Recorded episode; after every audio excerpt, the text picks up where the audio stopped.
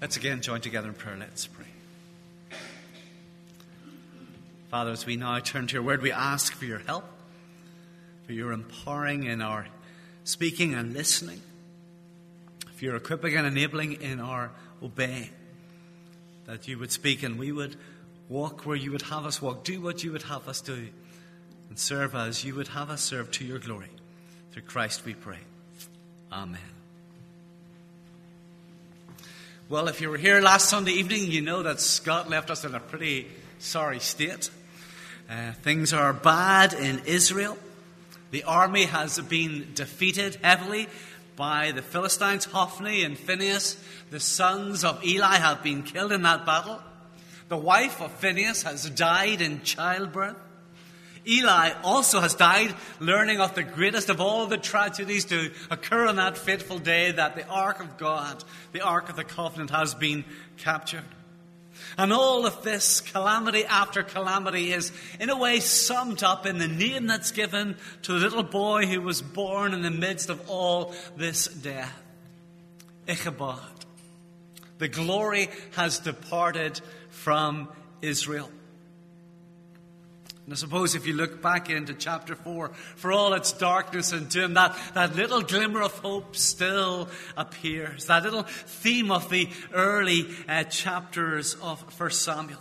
That the hope for all the world will be found in the cry of a newborn baby boy. And into the midst of this sin darkened, death dominated world, God would send a deliverer to deal with the mess and the mire of our sin.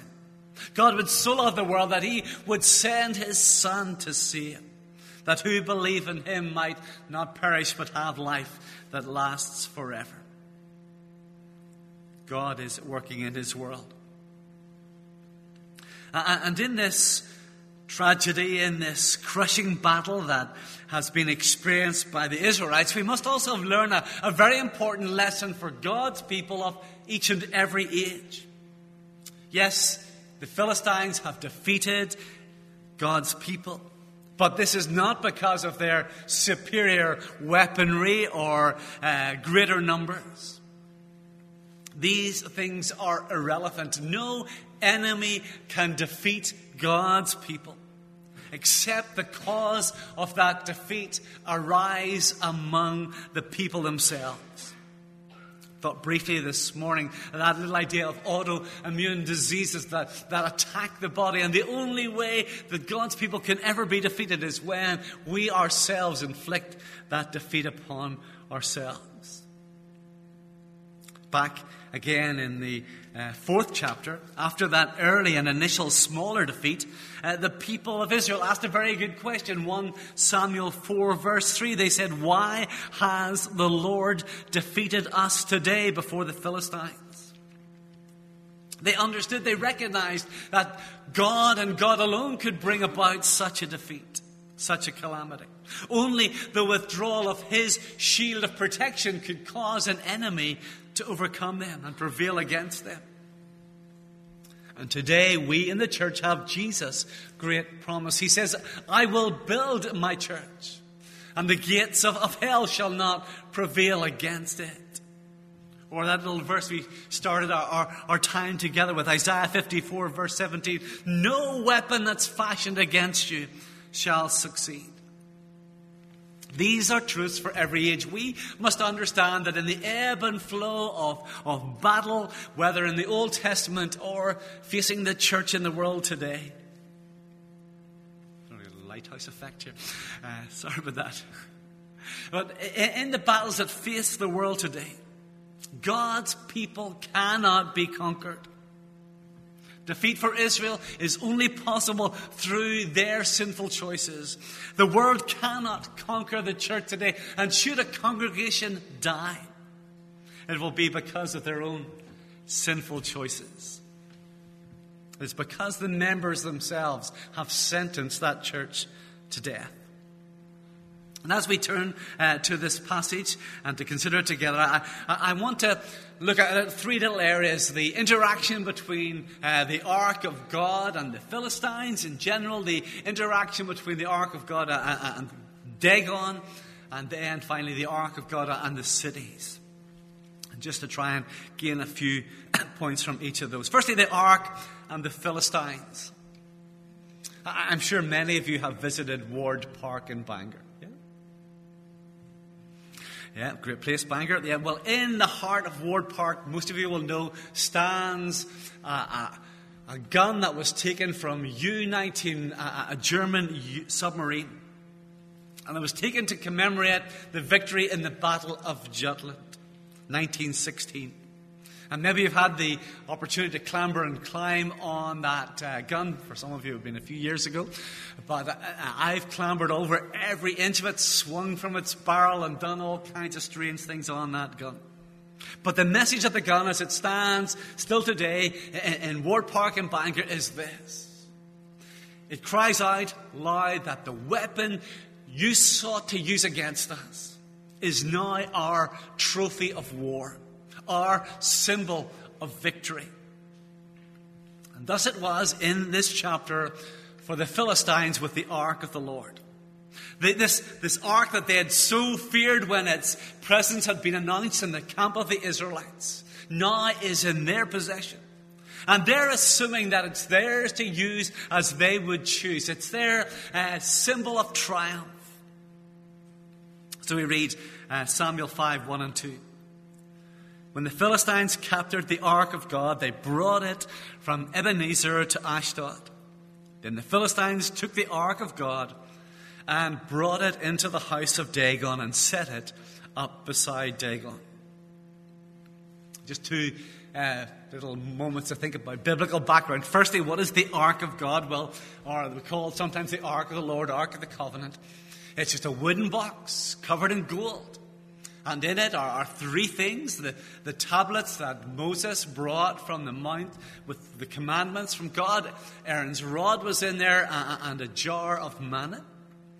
It was covered with a, a lid that had two cherubim, and it was believed that above the cherubim uh, was the unseen presence of the invisible God. It was his resting place.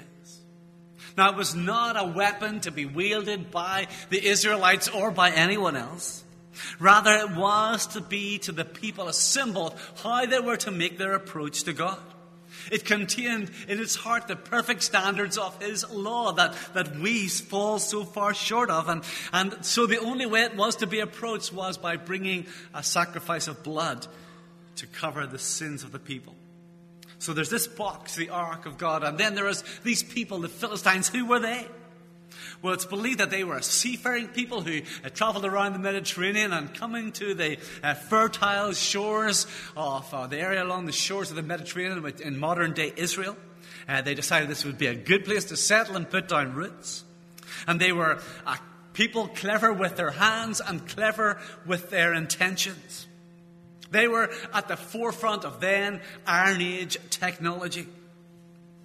And their strategic plan, unlike that of the conquering Israelites when they returned from Egypt into uh, the promised land, God instructed them to wipe out every nation that stood in their way, all those various ites that you read of uh, in, in, the book of uh, Exodus and Numbers, etc.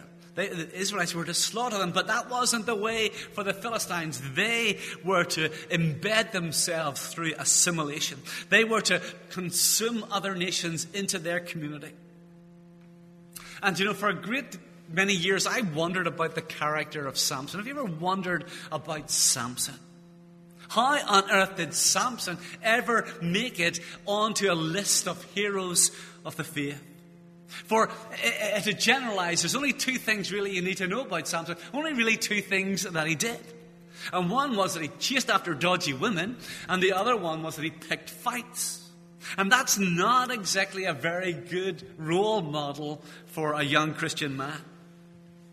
But we need to understand that Samson served a very bespoke purpose in the history of Israel. And it seems that almost single handedly, he stirred up centuries of hostility between Israel and the Philistines. Until the arrival of Samson on the scene, the two nations coexisted quite happily. And slowly but surely, the Israelites were becoming beholden to the Philistines for their technological skills. And we'll read more of that in, in, in future sermons. But slowly and surely, the impact of Philistia and the Philistines was uh, harmfully transforming the nation of Israel. Then came Samson, God's gift to a, a childless couple, a childless elderly couple. And he picked the fights that led to the full scale war that raged on through the reigns of Saul and David. So we, we, we look at these people, these Philistines. And in them, and in the, the verses we read tonight, we can see something of, of the ordinary people of the world around us today. Because they had a measure of respect for the God of Israel. They took this ark that symbolized his presence and they gave it a place of honor uh, uh, uh, alongside the deity of their choice, Dagon. In his temple, they found a, a niche for the ark of God. They found in their lives an available space for him to fit into. And no wonder. They recognized the power of this God.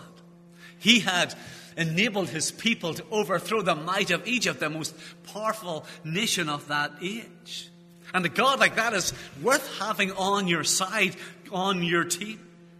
And they thought to themselves, well, why not more gods? The more gods, the merrier. Surely two gods are better than one. And so a place was given for the ark. And we need to allow that image, that message to challenge our hearts. For sadly, it's true of many people that they haven't turned their back on God, but they still have only given him a little place in their lives.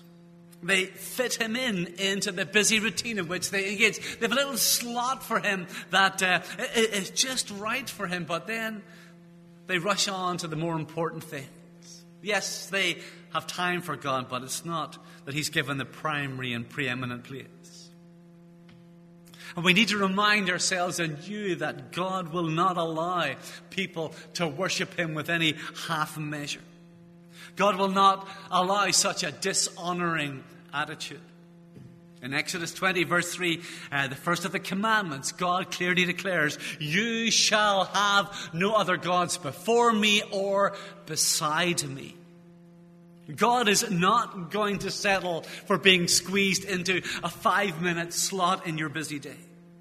He's not going to accommodate himself to when it's suitable for you to make room in your diary for him. He is not going to allow himself to be like a little life mascot that you carry around and uh, you look to when things might be getting difficult. In his book on the Ten Commandments, Kevin DeYoung pictures it like this. He writes Suppose a husband came home and said, Honey, it's good to see you.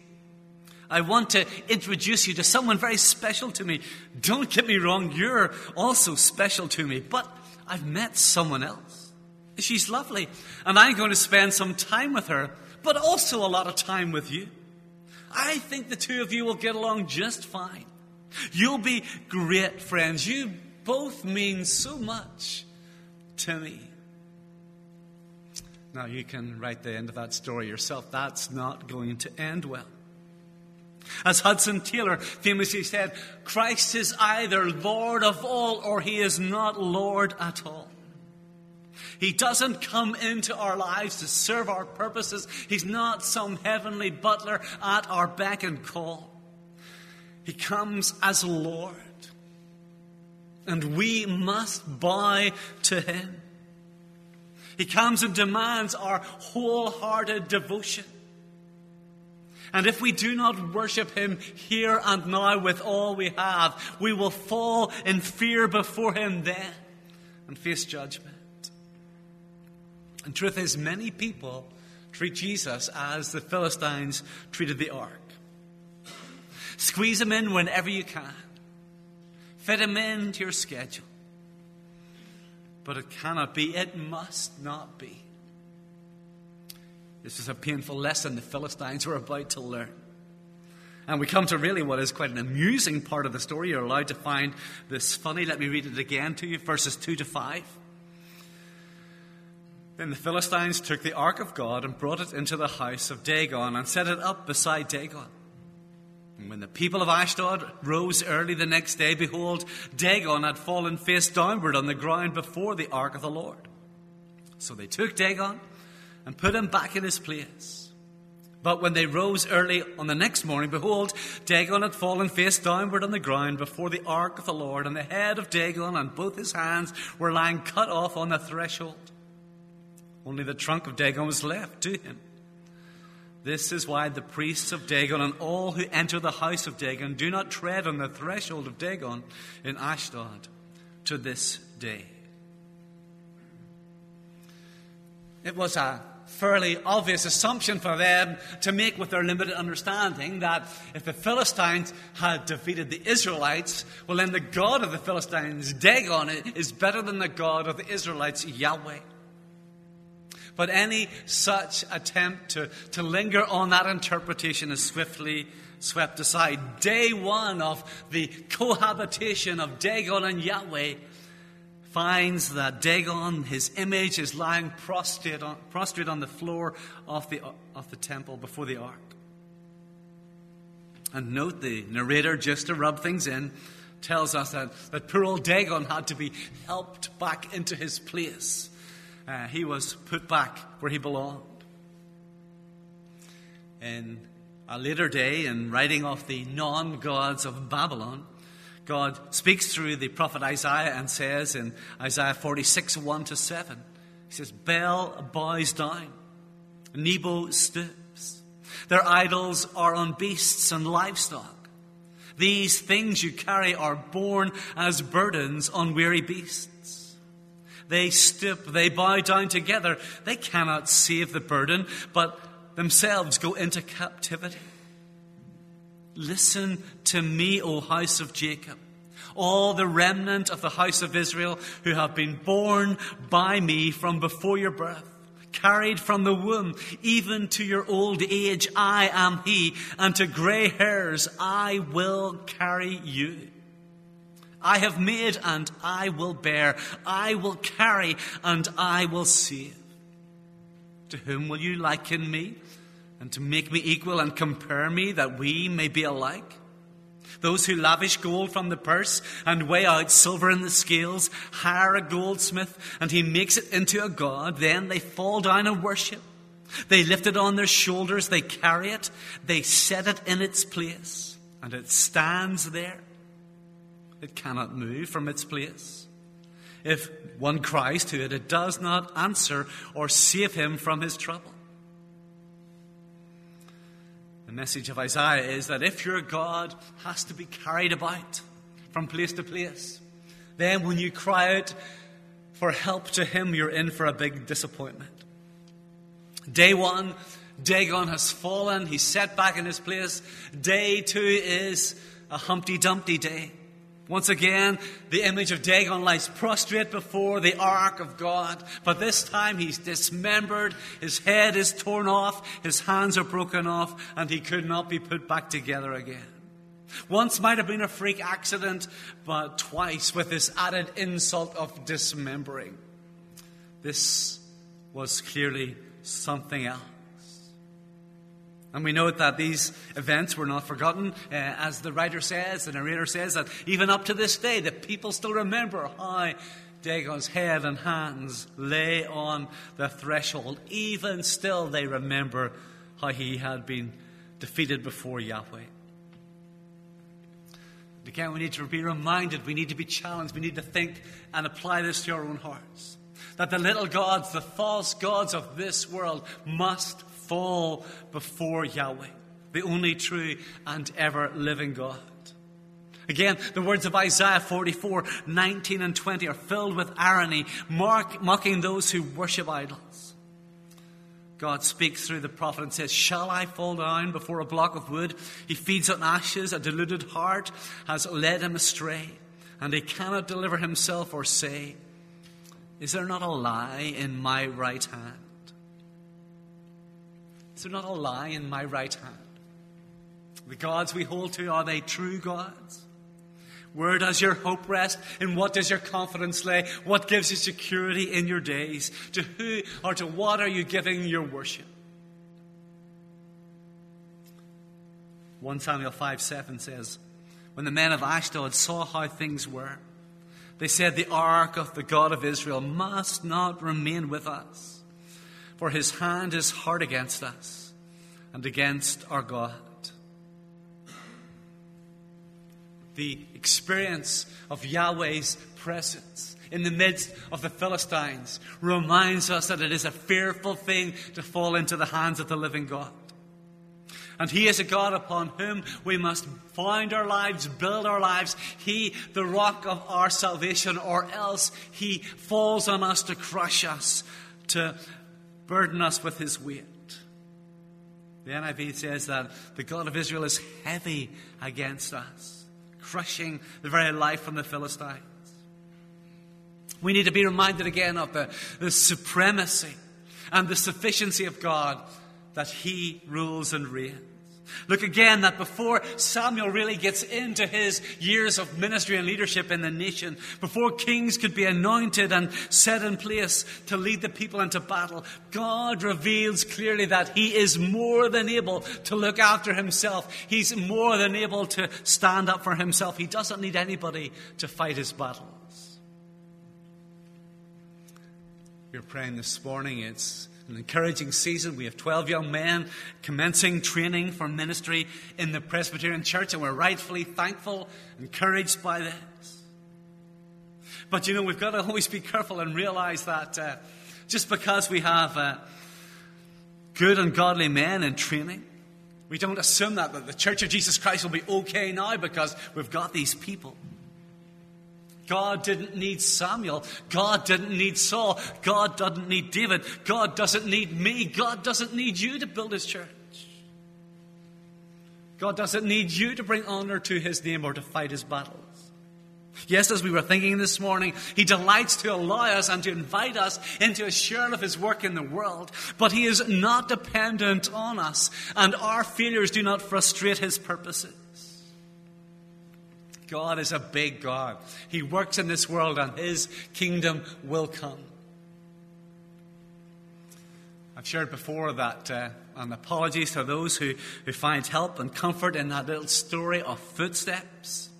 And you know that little punchline whenever uh, the beleaguered person asks why there was only one set of footsteps in the hardest and trying times of life? Uh, uh, uh, and God explains, or, or Jesus explains, that uh, when there's only one set of footsteps, that's when I was carrying you. And that's such an inadequate and unhelpful image. Because we need to understand that if there was ever a time when we were able to walk on our own and manage by ourselves, well, then we were hopeless and lost. Always we depend upon God to be carrying us. Look at those words again of Isaiah 46, which says, Listen to me, O house of Jacob, and all the remnant of the house of Israel, who have been born by me from before your birth, carried from the womb. Even to your old age I am he, and to grey hairs I will carry you. I have made and I will bear. I will carry and save. Finally, to look at the ark and the cities. The presence of the ark of God caused great panic in these cities. The life of Ashdod was thrown into, into just turmoil, and then the, the, they shared the blessing of the ark with Gath, and things became really bad there. And then news comes that Ekron are next to the line, and the people were in uh, terror. And we're not sure exactly what this means, but uh, it's likened in some ways to some sort of bubonic plague that breaks out wherever the ark goes. There are rats everywhere, tumors coming on people's body. It was not a good situation. But we ought to understand that this is what happens in a world that is destined to sinful choices. Paul writes in Romans 1 18 and 19, saying, For the wrath of God is revealed from heaven against all ungodliness and unrighteousness of men, who by their unrighteousness suppress the truth.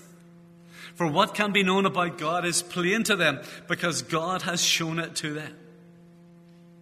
These people acknowledge the greatness of this God who had been instrumental in the defeat and overthrow of Egypt. But they would not worship him as God alone. And so they faced the heaviness, the burden of his punishment and presence with them. Verse 11 Then they sent therefore and gathered together all the lords of the Philistines and said, Send away the ark of the God of Israel and let it return to its own place that it may not kill us and, all, and our people. For there, there was a deathly panic throughout the whole city. The hand of God was very heavy there. The hand of God was very heavy there. You need to know a little bit of Hebrew. In Hebrew, the word heavy is kavod. At the end of the last chapter, we saw that a child was born. He was given that terrible name in Hebrew, Ich Kavod. No glory. There was no glory, Ich Kavod, in Israel. But in this chapter, we discover that there was glory, there was Kavod in Philistia. Because there the true God revealed his presence and his power. It was revealed as a heaviness upon them. The word for glory, the word for heavy are the same word, kavod. And these Philistines, in their foolishness, had sought for self glorification at the expense of Yahweh. And for this, they had paid a high price. We, as you all know, we are made to glorify God and in doing so to enjoy Him forever. That's the purpose. That's the reason God breathed life into us. To bring glory to God, that uh, uh, to our lives should be appended, as it was to the manuscripts of, uh, of Bach or Handel, S, D, G, Sola Deo Gloria, to glory of God alone. Our lives are lived to God's glory. Nothing else will do. A minister, and uh, uh, this is a true story, a minister in the United States was contacted by a man who wanted to make a donation to the congregation in which he was the pastor.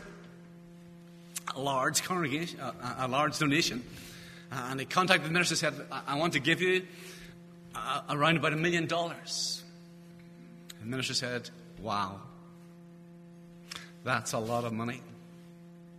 Let me first go and pray about this. So he did. And as he prayed, his heart was uneasy. And as he prayed, the, the, the, message from God's word that came to him again and again was Genesis 14.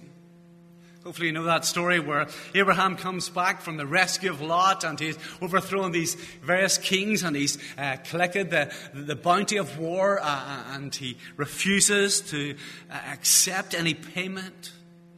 Because he, he says in, in Genesis 14, I, I don't want it to be said that you made Abraham rich. Abraham wanted it to be that God and God alone blessed his life. So the minister went to this rich benefactor and said, Thank you for the offer, but I can't accept it. I prayed about this. I am not at peace about this. I don't want it to be said that you have built this church. Church, by the way, went on to prosper greatly. And we've got to ask where does the glory come from? And to who does the glory and honor belong?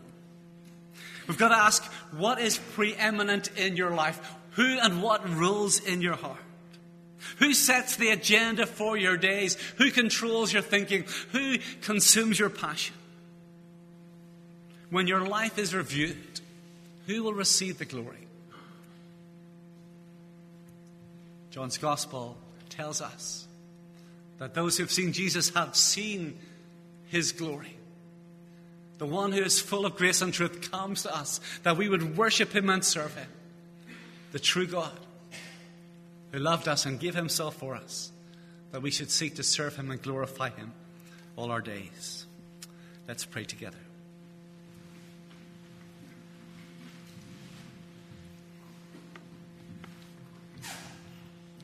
Father, help us to see and understand that we live in a world of many gods,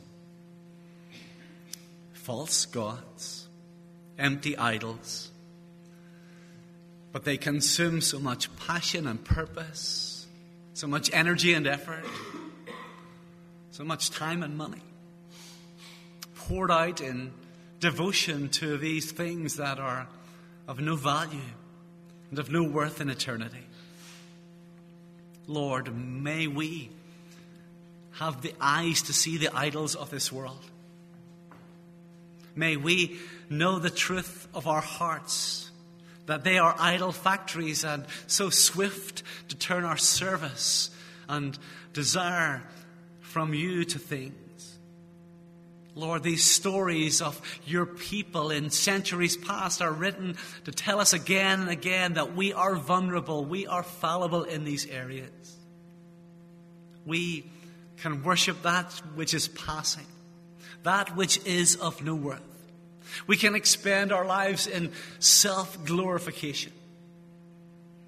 Forgive us, we ask. May we give you that premier place in our heart May we live our lives sola deo gloria, to the glory of God alone. May we live our lives to honor the name of Jesus, that he would be supreme. Lord, may we be rightly oriented as your Spirit works, speaking through your word to our hearts, directing us to fix our eyes on him, to give him all our praise, all our honor, all that is due to his name. We have seen his glory. May we worship it with all we have and are. Amen.